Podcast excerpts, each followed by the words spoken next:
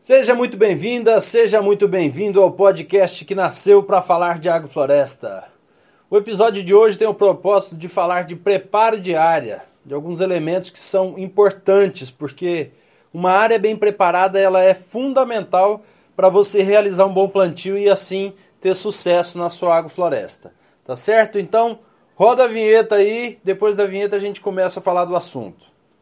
Fala galera, eu sou João Gilberto e está começando o AgroFloracast.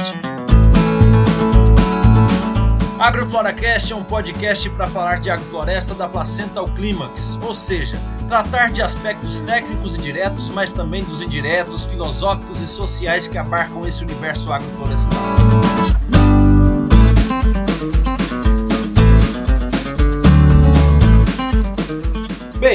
Para começar, eu acho que é importante a gente lembrar que quando a gente está falando de agrofloresta, a gente está falando de um sistema complexo, complexo no sentido de que envolve diversos elementos que interagem entre si, porque parte da observação da natureza, a observação de uma floresta, quais são os mecanismos que essa floresta utiliza para se desenvolver, para produzir abundância. Então, partindo disso, uma das coisas importantes quando a gente vai plantar uma área é observar aquela área ver o que, que é que essa área está nos dizendo. A gente fazer o que nós chamamos de leitura de paisagem. Compreender quais são os elementos que estão ali e de que forma eles estão interagindo. E a partir disso, a gente vê se tem compactação de solo, né, ou não, como é que está a fertilidade, como é que está a cobertura de solo, a quantidade de luz que incide naquela área, por conta, às vezes por conta de declividade ou por conta da própria vegetação, tem um lugar que recebe mais luz, outro recebe menos. E até aspectos físicos artificiais, né? Pensando em quem está plantando no fundo de casa, no quintal, alguma coisa assim. Olhar se tem um muro, se tem algum prédio que está fazendo sombra. Enfim, são diversos elementos que são importantes de levar em consideração que foge só daquele básico de análise de solo, análise física e química de solo, que a gente faz uma coleta, manda para o laboratório, depois pega e aí aplica ali o que está pedindo na análise e pronto. Não, são, são diversos elementos que precisam ser levados em consideração. Aí dentro da leitura de paisagem, uma das coisas que nos sinaliza bem são as próprias plantas que estão no lugar. Porque as plantas elas refletem como é que está o solo. Tem algumas plantas que mostram que o solo está fértil, que está bem drenado, que tem uma quantidade boa de matéria orgânica. E se a gente encontrar isso, maravilha. Mas, em geral, as áreas onde nós vamos trabalhar são áreas que têm algum nível de degradação.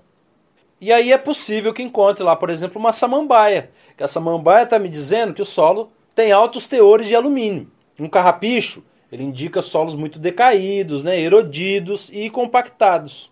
Já a tiririca, quando a gente pega uma horta abandonada, por exemplo, mesmo pela agricultura orgânica, porque se a agricultura é orgânica, mas ela é convencional, ela não responde a quesitos de sustentabilidade da área ao longo do tempo. Porque as hortas convencionais, com o passar do tempo, viram tirirical. Isso normalmente porque é trabalhado, afofado, só aquela parte superficial de solo é feita adubação constante, mesmo que orgânica, mas constante, cama de frango é muito utilizado. E aí começam a aparecer as tiriricas, em solos ácidos, adensados. Aí essa, esse adensamento o pessoal fala, poxa, mas eu afofo tanto o meu solo. Mas às vezes vai ver que a parte superficial está bem afofadinha, mas a subsuperficial, ali abaixo de 20 centímetros, está extremamente compactada criou aquilo que a gente chama de pé de grade, lugar que usa trator, né, passa grade. A grade ela só revolve aquela parte de cima ali. E a parte lá embaixo, pelo peso do trator, ela está sendo compactada cada vez mais. E que isso acontece de forma manual também, quando a gente só fica ali afofando aquela parte de cima. E aí criam-se solos adensados e normalmente com carência de magnésio. Aí a tiririca aparece. E o que, que o pessoal faz? Fala que é a planta daninha. Enquanto ela está surgindo ali, com o propósito de transformar aquele ambiente. Toda planta que surge no ambiente, ela surge com um propósito. Ela tem o porquê dela estar ali. Existem alguns termos que eu acho que eles combinam um pouco mais com essas plantas. Primeiro, plantas espontâneas, né? Elas aparecem espontaneamente de acordo com a necessidade do solo. Mas tem um outro que eu acho muito legal, que são as plantas enfermeiras, porque o solo está com um problema ali. Ela está surgindo para transformar aquele ambiente, porque o propósito da vida é essa entropia. A vida é essa entropia. Então essas plantas aparecem para melhorar aquele ambiente. Tá, e aí tem uma série de plantas espontâneas que vocês podem pesquisar, porque normalmente você vai procurar na internet plantas daninhas, o que você vai ver associado a ela é um tipo de agrotóxico para acabar com ela. Quando você procura plantas espontâneas, normalmente você encontra o nome dela associado ao porquê que ela está naquela área. O que, que é que ela está indicando. E aí é preciso estudar. Tem livros, tem a internet aí à disposição para você comparar qual é a planta que está acontecendo no ambiente para conseguir ler a sua propriedade. Né? Porque pode acontecer, por exemplo, que você tem uma planta que é uma indicadora e um ponto positivo, vamos dizer assim, para a área, enquanto outra que está mostrando que precisa ser trabalhado em alguma área.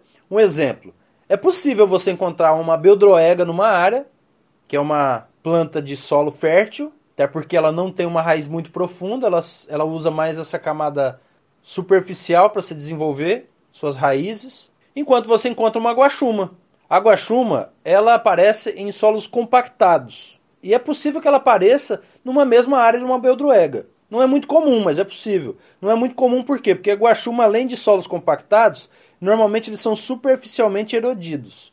Mas nem sempre. Eu digo isso porque eu já encontrei, tá? Já encontrei guaxuma na área, já encontrei beldroega na mesma área. E o jeito que essas plantas estarão também pode estar associado a outros fatores. Porque, por exemplo, em solos superficialmente erodidos, é comum você encontrar guaxuma meio mirradinha, meio pequenininha. Já se você encontra ela próximo de uma beldroega, com solo fértil, por mais que ela, o solo esteja compactado, a guaxuma já vai estar tá mais viçosa, já vai ser uma guaxuma mais encorpada. E com isso aí você vai avaliando qual que é o aspecto da sua área. Isso é um diagnóstico inicial. Eu não estou dizendo aqui que só olhando as plantas te dá todas as respostas. Na verdade, pode até dar, se você conhecer muito bem desses sinais. Mas é importante também, por exemplo, você fazer uma análise de solo. Porque com a análise de solo você vê a coisa mais pontual. Qual é a quantidade daquele nutriente na, na sua área. E uma outra forma também de fazer a leitura é você fazer as perguntas para a área, né? Encontrar essas respostas ali. Existe compactação? Às vezes não tem nem planta na área, dependendo do trabalho que foi feito antes e tudo, você não tem essa condição de ver as plantas. Então existe compactação, pega uma, uma um enxadão, bate ali para sentir como é que é que tá. Faz um, um buraco, uma trincheirazinha pequena, para ver tá fácil de abrir o solo. Até 20 centímetros está legal, mas e depois desses 20 centímetros? Como é que está a cor desse solo? A cor ela pode estar associada também à fertilidade. Então perguntar como é que está a fertilidade do lugar ver uma área vizinha, às vezes, e ver quais são as plantas que estão ocorrendo ali. Isso pode ser um indicativo também, se às vezes a área já foi, sei lá, foi gradeada, foi trabalhada, alguma coisa nesse sentido, você não tem as plantas, olha ao redor. Como é que está o cheiro desse solo? É verdade mesmo, pegar e sentir o cheiro.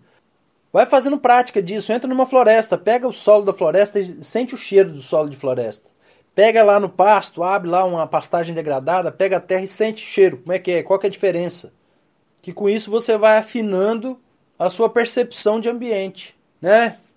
Mais uma outra coisa, olhar se a área é pedregosa, se tem laje, porque isso pode limitar o crescimento de algumas plantas. Às vezes você precisa trabalhar com outro grupo de plantas que vai conseguir fazer uma transformação no solo daquele lugar e ver se o solo é arenoso, se é argiloso, como é que é o regime de chuvas da região, porque por mais que existem diversos sistemas de irrigação, ainda plantar no tempo certo, início das chuvas, é a melhor forma de se produzir. Mas que não quer dizer que só pode ser plantado na época do início das chuvas. Mas é que tem uma, uma resposta que as plantas dão.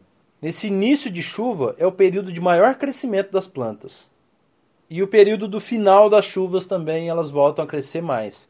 Porque quando tem muita chuva, ela se desenvolve mas não tão bem quando tem um equilíbrio maior entre chuva e período seco, sol e chuva. Porque fica só aquele período grande de chuva, nublado, do, sem entrada, sem muita entrada de luz. As plantas não fazem tanta fotossíntese. Já quando tem um intervalo um pouquinho maior, chove, um pouco num dia, um pouquinho no outro, faz um sol de manhã, tarde chove. É o período de maior crescimento das plantas. E aí, se você não vai plantar nesse período, como é que vai ser a sua irrigação? De onde é que vai vir? Vai ser poço? Vai ser um rio? Qual é a disponibilidade de água para irrigação? Isso é importante de se perguntar. Olhar para esses aspectos de vento, olhar como é o vento na região. Muitas plantas sofrem com estresse hídrico por conta do vento, porque as plantas em geral elas abrem os estômatos, para quem não sabe, os estômatos são uma vamos dizer assim, como se fossem umas boquinhas minúsculas que a gente não consegue ver a olho nu na folha, e por ali ela transpira. Então, quando passa um vento ali e ela está com aqueles estômatos abertos, sai muita água, aí a planta desidrata facilmente. Para quem já carregou uma muda, por exemplo, num, num, carro do lado de fora, e ela foi pegando vento, e às vezes não foi nem um período muito longo, mas ela pegou um vento constante ali e forte, às vezes a planta já chega toda mirrada lá, toda feia, porque desidratou demais, pela incidência de vento. Então é importante ver como é que está a incidência de vento. Já tem alguma barreira formada, um quebra-vento formado, ou você vai precisar pensar isso no seu plantio também. Então eu lembro uma vez que eu conversando com um amigo, logo que eu estava aprendendo um pouco a respeito de agrofloresta, eu falei, ah, eu estou indo para uma chácara e tudo, o que, que você acha que eu faço lá? Ele falou, não faz nada. Falei, pô, cara, como assim não faz nada? Aí depois ele me explicou, o nada é no sentido de você ficar você não chegar querendo já trabalhar, bater, enxadão, plantar e tudo, é observar. O nada é ficar ali vendo como é que está acontecendo, de onde é que escorre a água, às vezes, no terreno, né? Você vai, planta num lugar e vem aquela enxurrada e leva todo o seu plantio embora. Então é importante levar em consideração isso. E eu vou falar de algumas coisas aqui do que fazer, vamos dizer assim, de acordo, por exemplo, com a compactação, fertilidade do solo, cobertura de solo e quebra-ventos. A compactação, por exemplo, você pode descompactar usando um subsolador que vai num trator. Mas se você não tem um trator, você pode fazer essa descompactação usando a picareta, porque ela chega mais fundo, né? Vai batendo ali, vai descompactando com a picareta, que ela chega lá mais fundo e é um trabalho puxado, pesado. Mas lembre-se que essa parte da descompactação, quando a gente trabalha uma densidade de espécies e diversidade, é um trabalho para fazer uma vez só. Então, é pesado, demora, mas vale a pena. E outra coisa é que se você não tem a pretensão de plantar uma área, mas já está vendo, ó, essa área aqui eu penso em plantar ela no ano que vem, alguma coisa assim, você pode já começar a trabalhar com espécies que vão contribuir não só nessa parte da, da, compactação, mas em todas as outras que eu falei, de fertilidade, cobertura. Então você planta ali uma, uma quantidade de, de espécies que são espécies de adubação verde, por exemplo. Guandu, crotalária, girassol, enfim. Você pode trabalhar também com espécies arbóreas, engazeiro, eucalipto, e aí pensando que você vai plantar a área daqui uns dois anos, aí daqui dois anos você já vai ter eucalipto grande na área, já vai ter os engazeiros bons, e aí você vem e faz aquele corte e, a, e organiza aquela matéria orgânica do que você cortou, meu irmão, você está com uma área excelente. Que vai dar mais trabalho do que você preparar uma área limpa, com certeza vai dar mais trabalho. Mas aquele solo já vai estar numa outra condição, que inclusive vai influenciar a fertilidade do solo. Mas a fertilidade do solo também, quando a gente está trabalhando numa área que já vai plantar, né, não, não tem esse tempo ainda, a gente pode pensar numa adubação. Primeiro, se, se teve um tempinho ali de uns dois, três meses, trabalha uma adubação verde. Um composto orgânico, um bocache, um esterco curtido. Né? Dá para até usar o esterco verde, mas aí é, para certificação orgânica não é permitido, tá? Um biofertilizante e tomar um cuidado com excesso de adubação. E aí é legal, se você não tem um parâmetro mínimo ali do que, que o pessoal está usando na região, o que, que os agricultores usam na região. Às vezes, ah, uso tantos carrinhos de esterco por, por tantos metros quadrados. Se você ainda não tem esse panorama, é importante ele de pegar análise de solo, olhar porque o excesso de adubação ele pode causar diversos problemas também para o seu plantio. E aí pensar na cobertura de solo. porque isso pode ser tudo feito no, no ato do plantio, né? Já faz a cobertura de solo, já planta ou planta e faz a cobertura de solo, dependendo do, do formato que você vai fazer. Porque eu, por exemplo, tem espécies que eu acho mais fácil fazer a cobertura de solo primeiro e depois fazer o plantio. Grupos, né? Por exemplo, se eu vou trabalhar com hortaliça, eu prefiro fazer a cobertura primeiro, fazer com palha ou, ou que seja cavaco, porque facilita você abrir ali um pouquinho e plantar a muda, porque ela é pequena, sensível. Agora, se eu vou fazer um plantio de bananeira por rizoma, por exemplo, que movimenta bastante terra, eu prefiro fazer o plantio primeiro para depois fazer a cobertura. Então, eu vou plantar muda de árvores, bananeira, então eu faço o plantio primeiro, que vai movimentar bastante solo. Depois eu faço a cobertura e se naquela mesma área for entrar hortaliças, aí depois que eu fiz a cobertura que eu vou fazer o, plantio das hortaliças. Mas enfim, isso já é a parte de plantio. Eu estou falando só porque em determinadas ocasiões é mais interessante você já fazer a cobertura de solo. Até porque às vezes você vai preparar uma área, vai preparar uma área grande, área com trator, você está preparando ali no período seco ainda próximo das chuvas. Então é legal você preparar a área e já cobrir ela. Depois for fazer o plantio da banana, abre ali um pouco e faz o plantio da banana sem problema nenhum. Porque quando você cobre, primeiro você já não deixa a, a, a terra esquentar, porque aí quando esquenta você Está matando os micro-organismos que tem ali. Com a cobertura de solo nesse tempo já vai criando ali micorrizas, né? Fungos que vão contribuir para o seu desenvolvimento da área, para a decomposição daquele material, que aí já vai liberar nutrientes de forma mais rápida para as plantas. Então isso é importante levar em consideração. Tá aí já pensar como é que você vai ter, é, vendo lá de onde é que está vindo o vento, quais são as espécies que você vai colocar ali no seu quebra-vento. São espécies de serviços, são florestais, frutíferas, rústicas, e que aí é possível estratificar também o quebra-vento. O quebra-vento não necessariamente precisa ser uma coisa estagnada, pode ser uma linha de agrofloresta dinâmica, onde você vai fazer poda, você vai ter colheitas, mas é importante olhar para isso. Bom, uma outra coisa também que eu acho que é importante mencionar é o tipo de canteiro. O que é que você está fazendo? Se é um canteiro para hortaliça, se é um canteiro para frutífera, que aí isso vai determinar, por exemplo, o tamanho do seu canteiro, o jeito do canteiro, que normalmente a gente faz os canteiros mais côncavos, né? aqueles que eles concentram energia mais para o centro do canteiro, né? com as bordas um pouquinho mais altas e a parte do centro mais baixa. Quando eu digo mais alto, não quer dizer que a gente está levantando o canteiro, não precisa levantar canteiro. Porque se o canteiro está bem afofado, ele tem aeração. Não precisa colocar ele para cima para ter aeração. Principalmente se for trabalhar com árvores. Que às vezes você levanta o canteiro, planta a árvore ali em cima, ela começa a desenvolver as raízes superficiais, mas aí chega na borda do canteiro, ela não vai lançar raízes para fora, né? Ela vai ter que ficar com a raiz dentro da terra. E aí isso limita um pouco aquelas raízes de cabeleira ali em cima que, que se desenvolvem em algumas plantas. E aí, se o seu trabalho é com hortaliças, você vai colocar um canteiro de 80 centímetros, sei lá, dependendo do seu caso, até um metro. Mas se você vai trabalhar com árvores com espécies florestais, não precisa fazer um canteiro tão largo, né? Pode fazer um canteiro um pouco mais estreito, lembrar de descompactar bem e cuidar para essa concentração de energia.